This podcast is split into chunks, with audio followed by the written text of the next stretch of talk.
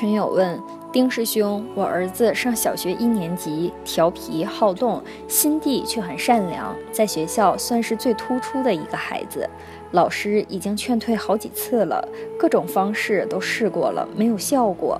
我们不知道该怎样教育，请您指点一下。”孩子的天性是爱玩，但是呢，我们又希望他要学习，所以我们就会总跟他说：“你不能总玩，你要学习。”是我们先抗拒他爱玩的。而爱玩是他的天性，实际上我觉着这个用方法论来解读更合适一些，就是我们如何正确的引导，因为他是个孩子，实际他很容易引导的。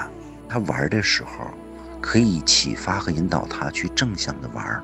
男孩子他可能会淘气，什么是启发他正向的玩？给他讲一些英雄的故事，古代的。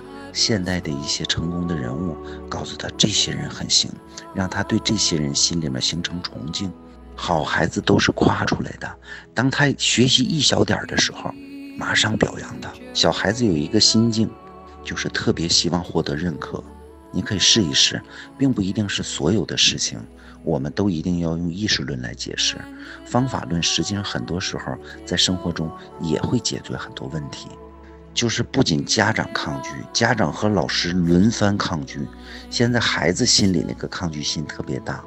我们是家长，我们爱自己的孩子，我们任何时候不能放弃他。我们跟他说：“你是最棒的，你很好，不用觉着别人不认可你，爸爸妈妈永远是认可你的，你很行，这个东西你都能学会，都能好。”